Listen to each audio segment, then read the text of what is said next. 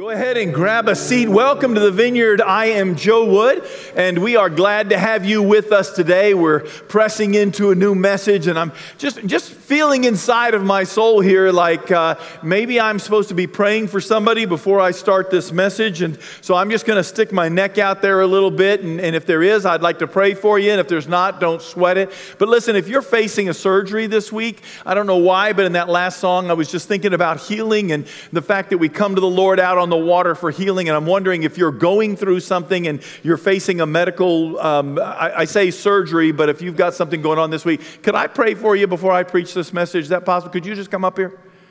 Is there, is there somebody in this room that's there? If not, I'm good. I'm, I'm not worried about that, but I sure would like to pray for you before I go on. We good? You ready for this? All right. I'm all right. Let's do this. Um, we are entering in. You saw that uh, small groups are going to be launching here really soon. And uh, that title that they got going in about the lies that we tell, um, and I think it's the lies that we tell ourselves, maybe is what it is. Um, we just want, to, want you to know that if you're new to us here, that we are a church of small groups, not a church with small groups.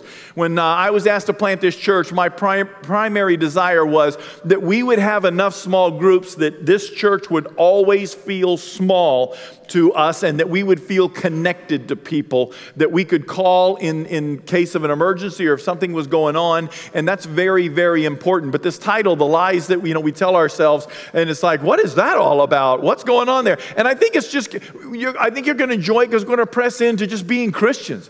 What does it mean for us to be legit? What does it mean for us to be honest? What does it mean for us to be genuine as we go into um, this new school year and as we wrestle with things that are going on around the world, honestly.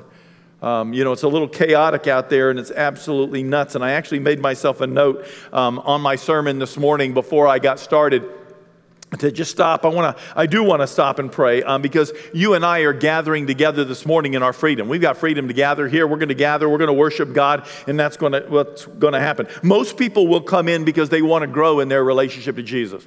Whatever church that they're going to those of you that are joining us out there you're joining us because you want to grow in your relationship to jesus. Many people will become because will come because they don't have anything else drawing them away you know, there's nothing going on today that's trying to suck the life out of their family. And so they're in church today. But guess what? When you stop and think about it, and not just in the Middle East, but in Afghanistan as well, there are people that are literally gathering today, and it is the last time that they will worship Jesus on this planet.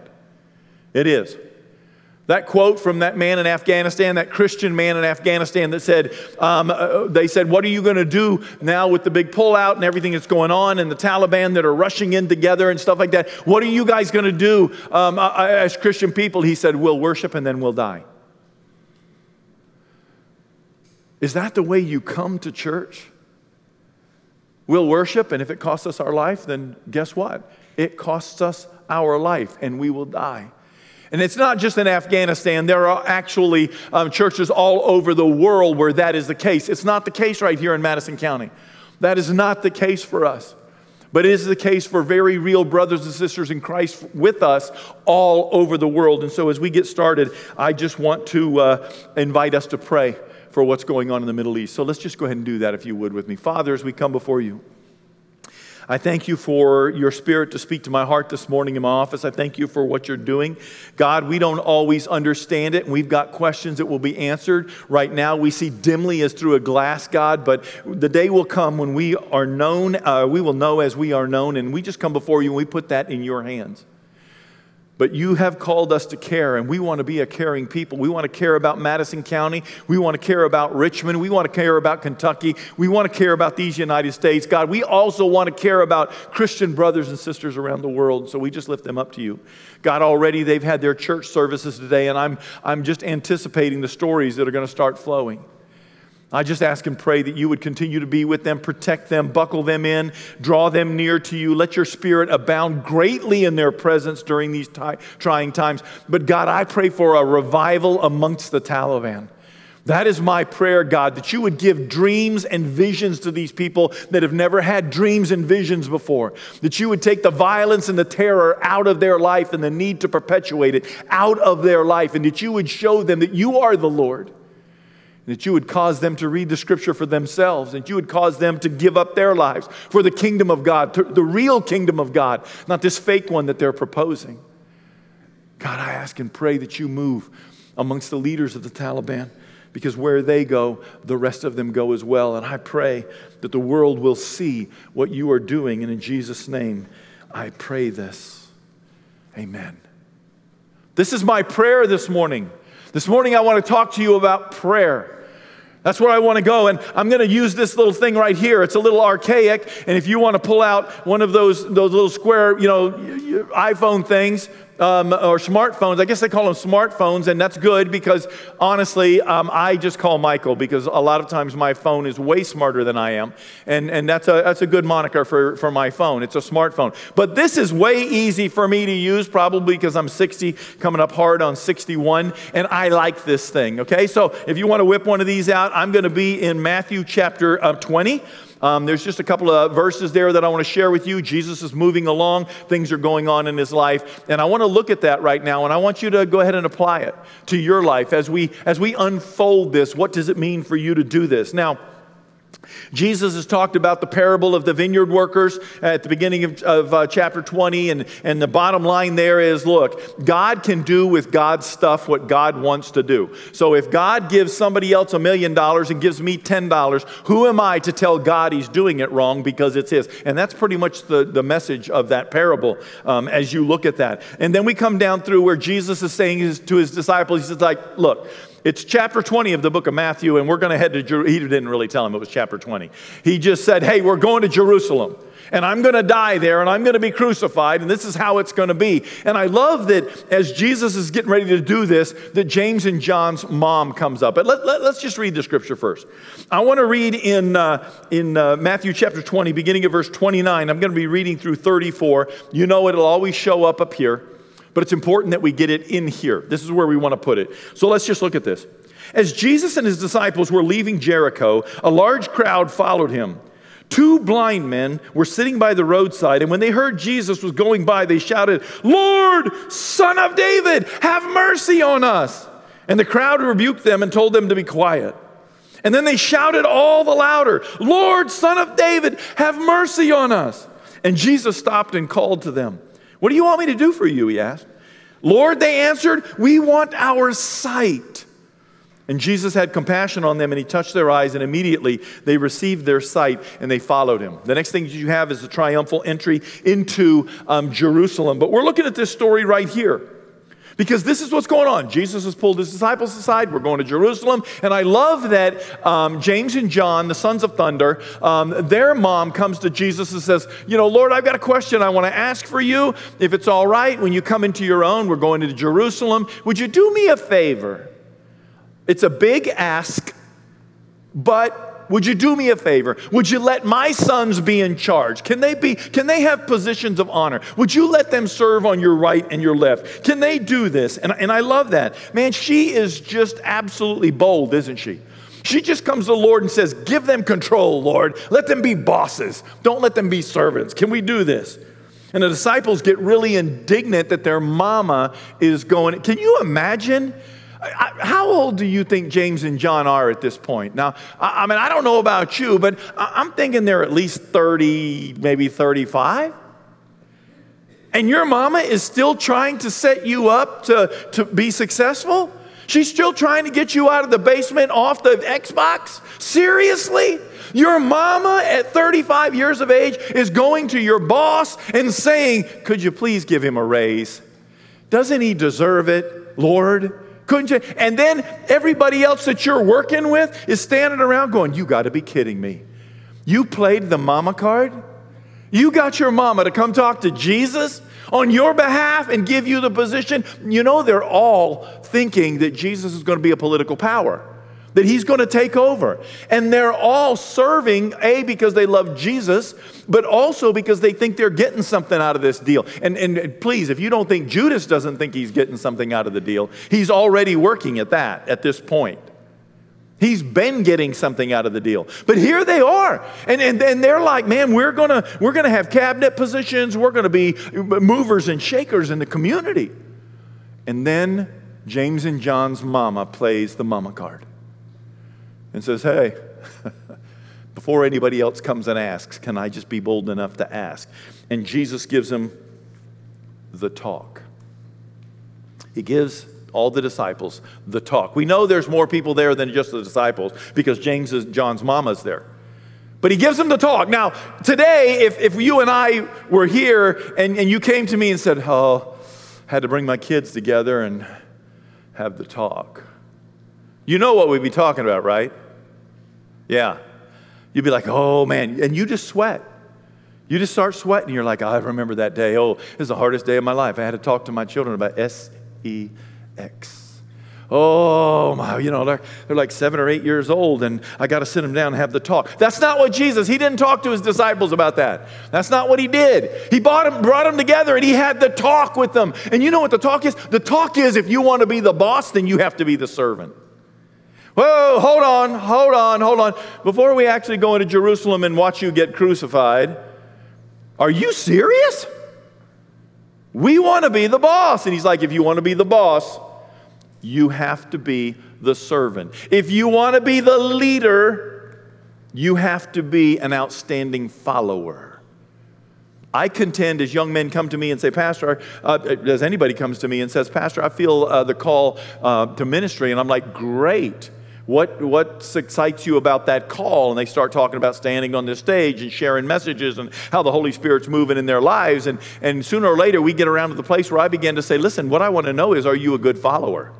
Because I contend that if you are not a good follower, you will not make a good leader.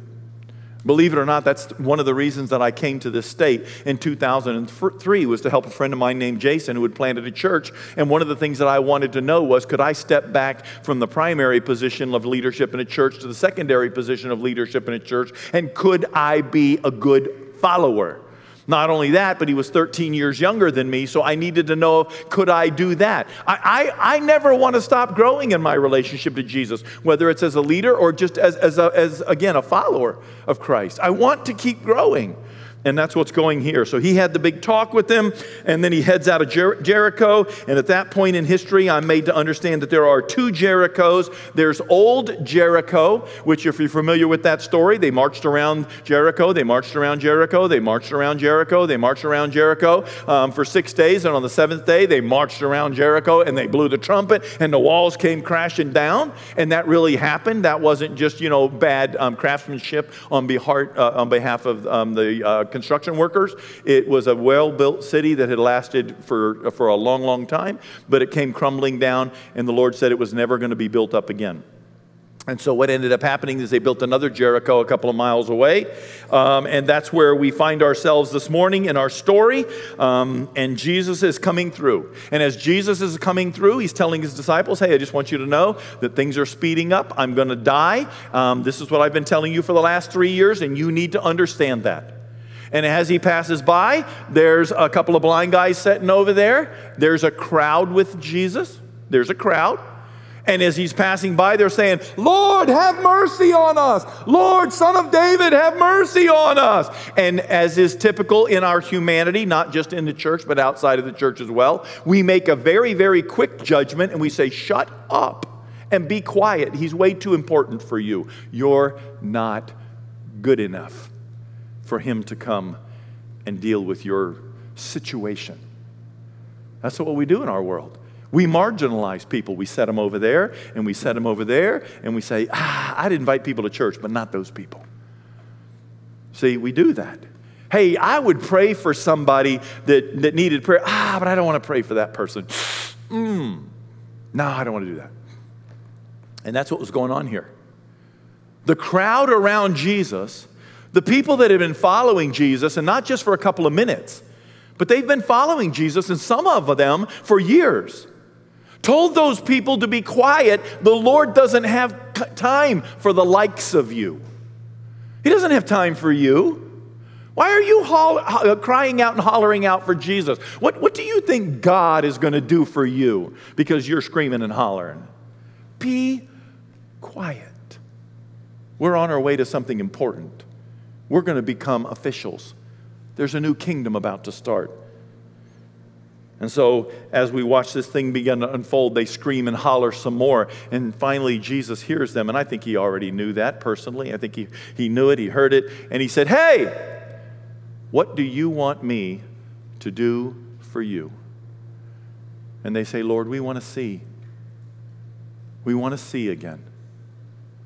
Could you please, if you would, we want to see again. And I can only believe that Jesus' name in three and a half years in a country that's 175 miles, uh, I mean, 150 miles tall and 75 miles wide, uh, his name got around. And they kind of knew who he was when somebody said, It's the Lord. It's not like the Lord God, but it's the prophet from Nazareth. Then he started screaming and hollering. They start screaming and hollering, screaming and hollering. Maybe, maybe he can heal them. Do we come into church that way sometimes? I'm going to come into church and I'm going to sing real loud. And maybe God will notice me and hear my prayer. Maybe God will hear me cry out to him. Maybe. I hope he does. And God forbid, but sometimes we just feel like we're pushed to the edges. Maybe God doesn't want to deal with me. I'm going to scream and holler. And I love this about the story. It didn't matter that people told them to be quiet, they weren't going to. And I think there's a lesson there that we're going to get into. But there's a lesson there about how we approach God. Do we approach God in a manner in which, like, hey God, I'd like to have a Big Mac. Hey God, I'd like to have a Volkswagen. Hey God, I'd like to have a new color TV. Hey God, I'd like to have. Hey God, I'd like to have. I mean, do you think that God exists to answer those kind of prayers in your life. And I'm not saying he doesn't care about what you care about, I think he does. If you don't believe me, come over and sit down with me at lunchtime today and we'll talk through it because I believe in prayer. I'm telling you right now, I have seen God move. This church is an example of it. I have seen God move in powerful ways and sometimes in stupid ways in my life. And I say, God, really? And it's like, you just wanted me to, to, to experience that? And it's like, yeah. Yeah, one of you, one of you in this service last week, I said something about a hummingbird feeder. And I don't know if you were worried about what I was going to do to Pastor Janice when we got home. I'm not sure if that what you were trying to save her. She wasn't in trouble. I don't know if you were trying to just bless me, but all week I have sat on my front porch every single morning and watched the hummingbirds. Because when I put that sucker up, they came from everywhere. And they fight and they're mean and they're nasty like little toddlers. It's awful. I thought they were great till I got a hummingbird feeder. now I'm just like, which one's going to kill which one today? You know, they got those little sharp beaks, and it's like, well, I'm just telling you, I believe in the power of prayer. And whoever put that in my office last week between services, thank you.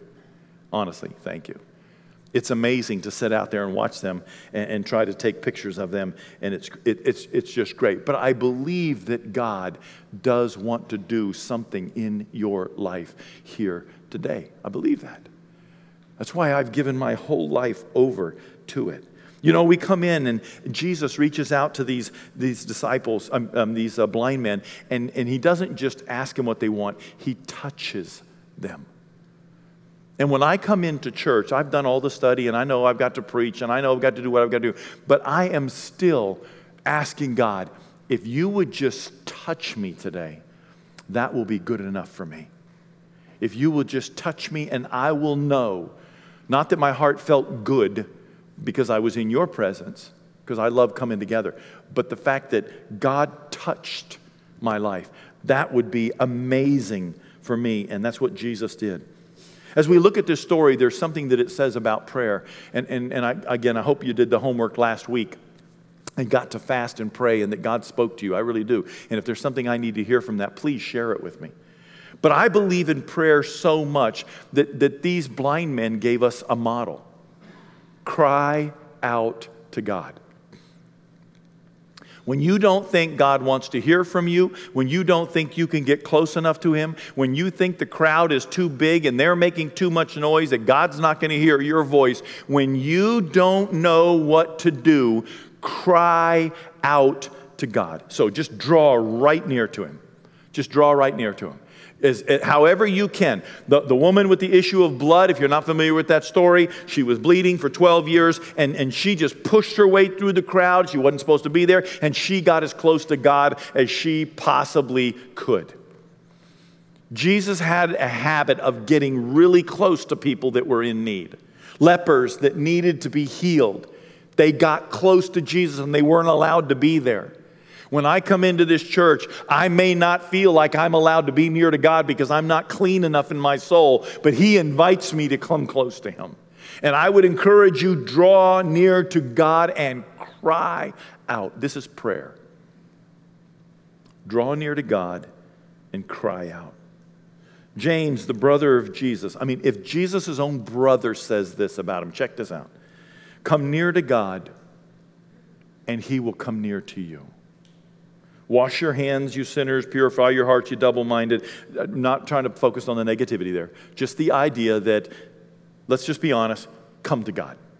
If we come to God, He said He would come to us. Again, not just in passing, not just in, hey, I'm on my way to work, Lord, hey, what about this? Hey, Lord, what about this? I think God listens to prayers when we're honest with Him, but there's a time when God says, sit down and let's have a talk. And that's the time when we cry out, God, I don't know what's going to happen. I'm facing some, some, surgery. I'm facing financial ruin. I'm facing a struggle. Man, one of my relationships got sideways and I don't know what to do. But God, I don't know how to handle it. I need wisdom from you, please. God says, draw near to him and, and he'll do it. Ask, ask, and he'll tell you. That's what he says. And, and, and it's one of those things where it doesn't always make sense. Sometimes I've entered the wrong way, but God continues to be faithful. Draw near to God, and He will draw near to you so much that Jesus touches our blind men. Touch is so important in our society. And if we haven't learned that over the last year and a half, that being in people's presence and being touched by people is so important to our souls that Jesus doesn't just say, be healed, and then keep on walking. He stops and he turns and he goes over to them, or they get to him, and he reaches over and he puts his hand on them, and he is more than willing to reach in and touch your life. When you feel too dirty, when you feel too unclean, when you think he doesn't know what you did last night when it was dark, God still wants to touch your life because he wants to bring healing to you. If God would just hear us, and give us one touch today in this room a hand on a shoulder, a hand on a head. If God would just put a hand on each shoulder and say, Hey, I see you. I see you. If He would just come and wrap His arms all the way around us and hold us real tight and look us in the eye and say, It's going to be okay. You're going to be all right. I'm here, and I want you well. And I believe that's what he's here doing. I believe that's what happened when the church, happens when the church comes together. I believe God says, I'm right here with you. Let me do this very thing. So we draw near to God just like the blind men did. You want your prayer to be solid? You want your prayer to be answered? You want God invested in your prayer?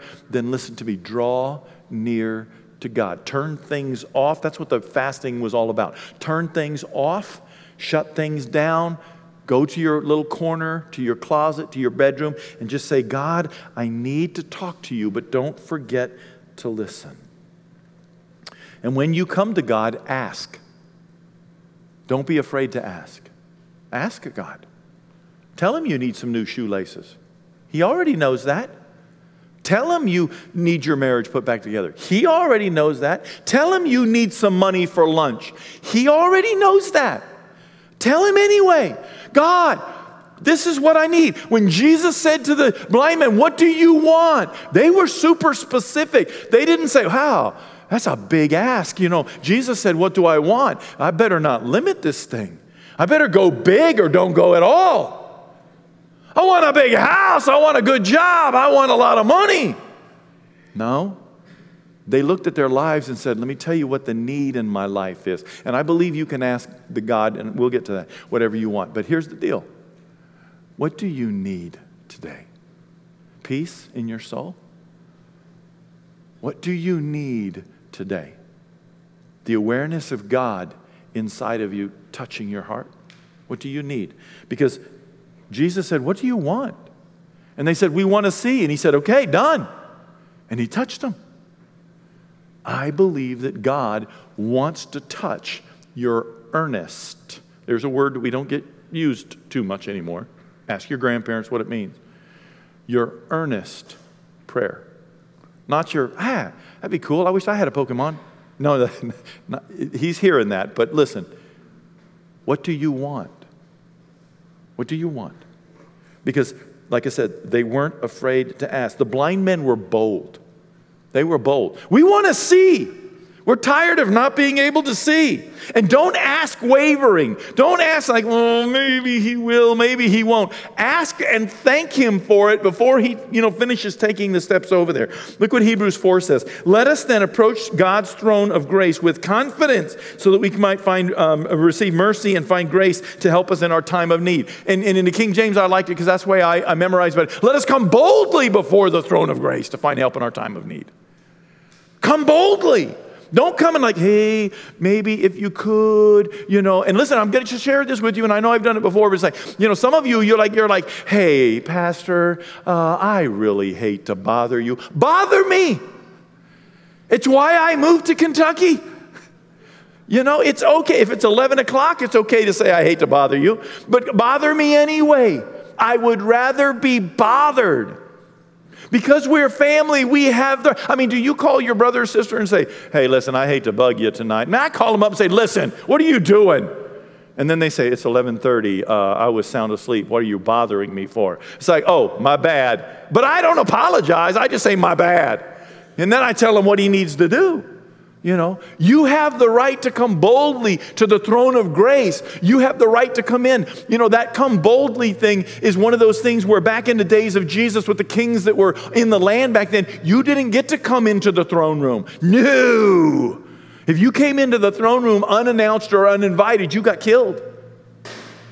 And that's why the scripture tells us to come boldly to the throne because he's trying to get across to us that we have the right because we're children of the Most High God. To walk right in while everybody else is going, ah, it's you skipping to the front of the line. It's a fast pass at King at, at Walt Disney. That's what it is. I, that's a revelation. Write that down. It's a fast pass to be in the presence of God. I'm skipping all these people that want prayer because I've already surrendered my life to Jesus. I'm a child of the King. I have a card in my pocket. I'm just going to say it anyway. I have a card in my pocket it says, when I go to Texas Roadhouse, I show them this card and I go to the front of the line. It's the most amazing card I have ever owned in my life. I use it so much that when I walk in the door, I go, hey. and they're like, gotcha. you go to the front of the line. I've, I've I, people have said to me, uh, hey, there's like a 45 minute wait. And I say, hey, thanks so much, man. And I walk in and it's like, and they're like, okay, come to the front of the line. I mean, wouldn't you like that in your life? You go to Texas Roadhouse and everybody's there, plus it's move in week at EKU, and you, it's like, we're not going to get in there for two, two hours, baby. And you walk past those people and, and you're just going, no, really, I'm like, thank you, Jesus. It's a spiritual thing, it's not a cocky thing. You know, it's like, thank you, Lord for the blessing. And, and, and it's just like, that's what this scripture says to you and I. We can come boldly before the throne, not being ashamed, not thinking we don't earn it, not thinking we don't deserve it, because you don't. It's all what Jesus did for you that gave you this right. We can ask of God. The blind men were super specific. And I love what Jesus said in Matthew chapter 7 Which of you, if your son asks for bread, will give him a stone? Or if he asks for a fish, you'll give him a snake? If you then, though you are evil, know how to give good gifts to your children, how much more will your Father in heaven good, give good gifts to those who ask him? What do you consider a good gift? You ever had a good gift? You ever got a good gift? You ever had a birthday party and came home and said, I got a good gift this time? You know what happens on uh, December 27th, 26th? People start asking, What'd you get for Christmas? Oh, I got, I got a good gift. I got a good gift. I didn't get just socks and underwear in my stocking this year, man. I didn't get just oranges and apples. Come on, I got a good gift. Our Father in heaven wants to give good gifts to us. Now, listen, I'm not saying it's all about us. I'm not saying it's all health, wealth, and prosperity. Joe Wood is a deny yourself, take up your cross, and follow me believer. But I'm telling you right now, He's still my Father in heaven. In the midst of it all, I can still ask. And He says to come boldly before the throne and ask. And so I am going to ask. Every once in a while, my wife will say, What are you praying for? What did I just hear you say? And I'm like, Well, this is what I'm praying for. Really? And I'm like, Yeah. She goes, You're so bold. You just ask. You just think you have the right to ask God for a guitar, or you've got the right to ask God for, and, and, and it's like, yeah, and He has the right to say no, and I'm good with that. But I'd rather ask and be told no than not ask at all. And that's what praying's about. We come to God because we have the right, and it's okay for us to ask. The blind men were honest, and there was no doubt in their minds that they were blind. Do you know, do you know what your need is today? It's not a secret. But as you sit in this room and you think, I need God to connect with me today, what's your real need? What's your real need? Peel it back like an onion. What's your real need? What is it you need from God? Man, I need a new pair of them really super sweet sneakers. No, no, no, that's not the need. The need is shoes on your feet. Peel it back. Shoes on your feet. Really. Keep peeling it back. Oh, they need to be the sweet ones because I'd like to be accepted by the crowd. I want to belong. See, keep peeling it back. What is it that you're really longing for God to do in your life? Do you know what your need is? Because here's the deal Jesus healed those blind men, and guess what now? they have to get jobs. You ever think about that? No, we just read our Bible. Yeah, I know. I used to do that too. Just read through it. Stop and think it through. We want to see. Okay, you can see. Hey, we can see. Yes. Hey, will you give us money? No, get a job. See how that worked? Their job was asking for money. And they're alive, so they were good at it. Now they don't get free money. Now they have to go get a job. You don't always think about what the answer to that prayer will be. No more handouts. That's the way it was back there. Sometimes we need to examine what's going on inside of ourselves, and that's important. Because when, when we ask, Jesus says, You'll receive we receive from God. That's the final thing that happened. We cry out, we get specific, and then we receive from God.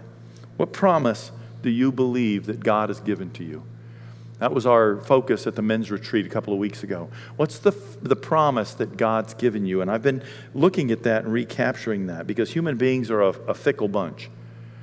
But at the end of the day, what's the promise that God's giving to you that it's time to go back and say, I need to pray over this and pray over this and pray over this? I want to encourage you to cling to that. Jesus said we should, when we pray, we should ASK, ask, seek, and knock. And it just happens to spell ask. Okay? We should ask and we, would, we will receive. We should seek and we will find. We should knock and the door will be open to us. None of those things says you should ask and maybe God will listen to you. You should knock. Uh, excuse me, you should seek and maybe, maybe you'll catch a glimpse of him. You should knock and ah, if he's not too busy, he might open the door. It says, if you ask, you will receive. If you seek, that all of this is more than a passing desire. It requires energy on our behalf. It's more than just a suggestion, it's a prayer. It's a life pursuit that you want to pray to God. Check this out in Luke chapter 11. One day Jesus was praying in a certain place. When he got done, one of his disciples said, Lord, teach us to pray, just as John taught his disciples. So he said to them, When you pray, say this. Now, I'm reading you Luke, Luke's version of um, Matthew's statement, what we know as the Lord's Prayer. So he says, Father, hallowed is your name. Holy, separated from all the names on the earth is your name. Your kingdom come. I'm praying, God, that your kingdom come to this earth, that we as human beings understand all of the things we've been wrestling with in our humanity our, our, our sexual orientation, our race understandings, our political problems, all of this, God, we're praying that your kingdom come and crash down into all my beliefs, mine, of this stuff. Your kingdom come. Give me today my daily bread and forgive my sins as we also forgive everyone who sins against us, and lead us not into temptation. And then Jesus said, All right, all right. So suppose one of you has a friend, and you go to him at midnight and say, Friend, lend me three loaves of bread. A friend of mine is on a journey and he's come to see me, and I have no food to offer him. And suppose the one inside says, Don't bother me, the door's already locked, and my children and I are in bed, and I can't get up and give you anything. I tell you that even though he will not get up and give you the bread because of friendship, Yet, because of your shameless audacity,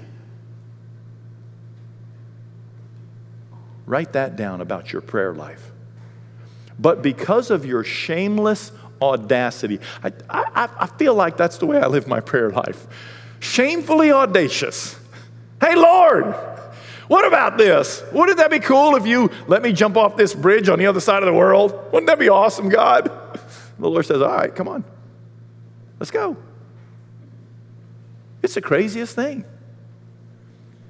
Because you are shameful, shamelessly, uh, your, your shameless audacity, he will surely get up and give you as much as you need. And what Jesus is saying is, you should ask God and ask God and wear God out with that prayer request. Not every single little one changing from day to day, moment to moment, but there is something that you, if you want to see, if you are blind and you want to see, Jesus is telling us, you and I, that if we ask, we will receive, if we seek, we will find, if we knock, the door will be open. Now, that is a promise, and I am clinging to that sucker. I'm clinging to it.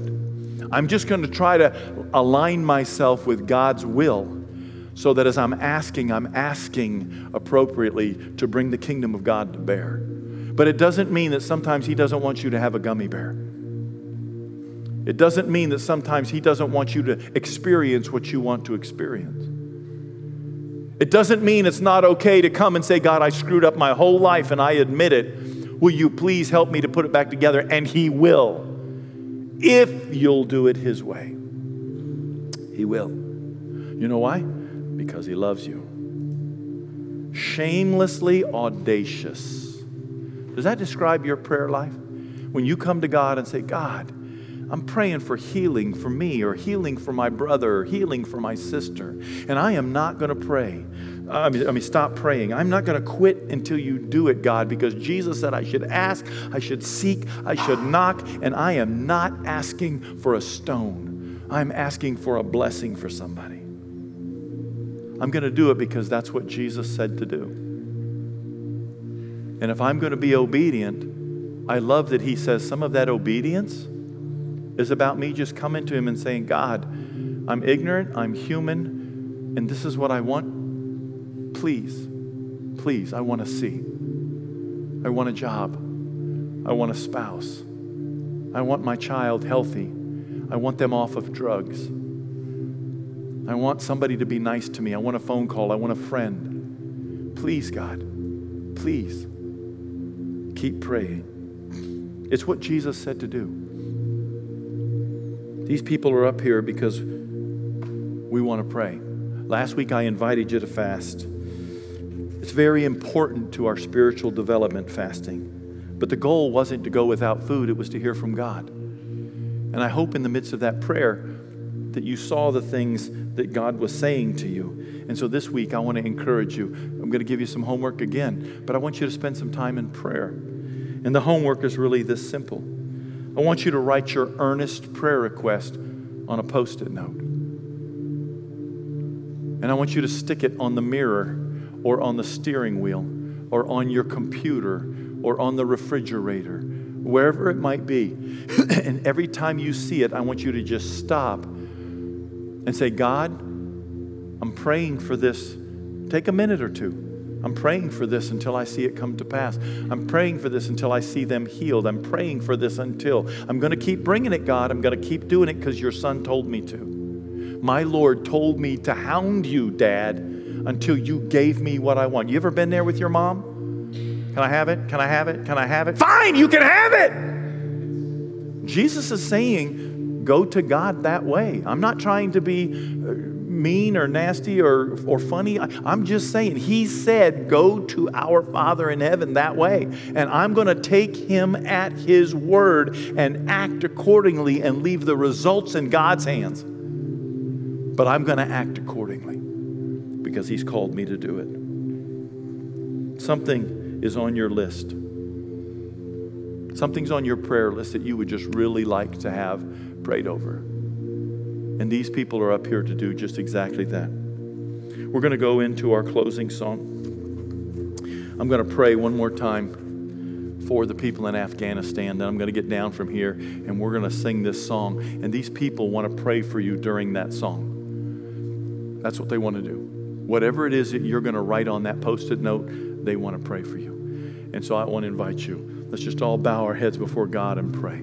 Father, as we come before you right now, we thank you and we praise you for what it means to have the boldness, to have the right, to, to have what it takes to come before you.